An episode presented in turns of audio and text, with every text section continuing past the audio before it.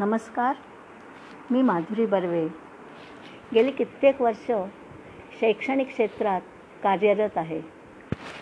माझ्याकडे क्लासेसला मुली यायच्या. काही काही मुली खूप संवेदनशील असायच्या. मग त्यांच्याबद्दल मी एक तुम्हाला कथा सांगते. क्लासमध्ये रिया नावाची नववीमध्ये शिकणारी खूपच संवेदनशील मुलगी होती.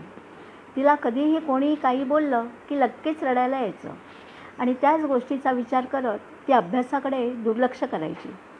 व्हायचा तोच परिणाम व्हायचा. मार्क्स कमी मिळाले की पुन्हा ओरडा. पुन्हा ती नर्वस. यामुळे ती आजारी पडायला लागली. माझ्या ही परिस्थिती लक्षात आल्यावर एके दिवशी मी सगळ्यांना सांगितले आज की नाही आपण गप्पा मारूया. आपण अभ्यास नको करूया. आज एका ऋषींची मी तुम्हाला गोष्ट सांगणार आहे. गोष्ट असं ऐकल्याबरोबर सगळीजणं एकदम खुश झाली आणि सरसावून गोष्ट ऐकायला बसली. तर ही गोष्ट ऋषीमुनींच्या काळातली आहे. हे ऋषी आश्रमात आपल्याकडे येणाऱ्या प्रत्येकाच्या शंकांचे निरसन करायचे व समस्येवर उपाय सुचवायचे. त्यांच्याकडे आलेला कोणीही विनमुख परत जात नसे. त्यामुळे प्रत्येकजण आपले दुःख घेऊन त्यांच्याकडे येत असे. एक दिवस एक व्यक्ती एक प्रश्न घेऊन त्या ऋषींच्या भेटीसाठी आली. आणि ऋषींच्या दर्शनाने त्या व्यक्तीचे मन खूप शांत झाले. ती मनशांती सातत्याने अनुभवता यावी म्हणून त्या व्यक्तीने ऋषींना प्रश्न विचारला भगवान आम्ही संसारी माणसं. छोट्या गोष्टी मनासारख्या झाल्या नाहीत. किंवा आम्हाला कोणी टोचून जरी बोललं तरी त्याच गोष्टीचा विचार करून आम्हाला खूप त्रास होतो. आम्हाला तुमच्यासारखा आनंदी कसं राहता येईल? कृपया मार्गदर्शन करा. ऋषी त्यांच्याकडे बघून हसले. आणि म्हणाले यावर उपाय तुला आज नाही उद्या देतो. उद्या सकाळी मी प्रभात फेरीसाठी जंगलात जाणार आहे. तेव्हा तू सुद्धा माझ्याबरोबर ये. या व्यक्तीला वाटले उचित जागी उचित वेळी आपल्याला काही मंत्र देणार असतील.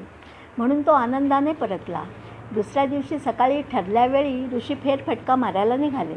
तेव्हा ती व्यक्ती वेळेआधीच हजर झाली आणि ऋषींसोबत चालू लागली. ऋषी शांतपणे चालत होते. त्या व्यक्तीला ऋषी कधी मंत्र सांगतील याची उत्सुकता लागलेली होती. तेवढ्यात ऋषींनी वाटेत पडलेला एक जड दगड उचलला आणि काहीही न बोलता त्या व्यक्तीच्या हातात दिला. त्यानेही तो निमूटपणे हातात घेतला व ते दोघे परत चालू लागले. ठराविक अंतर कापून परतीच्या प्रवासाला लागले. तरीही ऋषी काहीच बोलेनात त्या व्यक्तीचा हात दगड धरून धरून प्रचंड दुखायला लागलेला होता. त्याचा संयम संपला. तो म्हणाला भगवान हे ओझे आणखीन उचलवत नाही. हा दगड आता खाली ठेवू का? ते पाहून ऋषी हसून म्हणाले अरे तू हातात दगड घेतला घेऊन चालला आहेस हे मी केव्हाच विसरून गेलो? तुला त्या दगडाचे ओझे होत होते तर कधीच टाकून द्यायचं नाही का? माझ्या सांगण्याची वाट कशाला बघत बसलास? पण महाराज तुमच्या आज्ञेशिवाय मी खाली कसा ठेवणार होतो? त्यावर ऋषी त्याच्याकडे बघत म्हणाले अरे पण यामुळे तुलाच वेदना सहन कराव्या लागल्या ना? हेच तुझ्या प्रश्नाचे उत्तर आहे. आपण आयुष्यभर अनेक विषयांचं ओझं अकारण वाहत असतो. त्याचा आपल्याला त्रास होतो. आपल्याला होणाऱ्या त्रासाची दुसऱ्याला कल्पनाही नसते. त्याच्या सांगण्याची वाट पाहत न बसता हे ओझं लवकरात लवकर टाकून देण्याची कला आत्मसात कर. मग बघ आयुष्यभर सुखी होशील आणि आनंदीही याचं तात्पर्य काय तर एखाद्याच्या बोलण्याचा वागण्याचा आपण इतका का त्रास करून घेतो? मनाला लावून घेतो? परंतु ज्याच्यामुळे आपल्याला त्रास झाला त्याला हे कधीच लक्षात येत नाही. मग आपण तरी का त्रास करून घ्यायचा? कोणाकोणाचा त्रास करून घ्यायचा?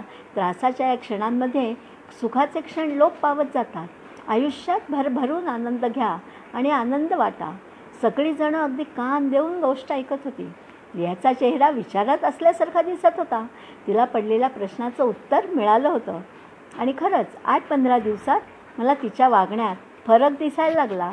अजून काय हवे आपल्याला?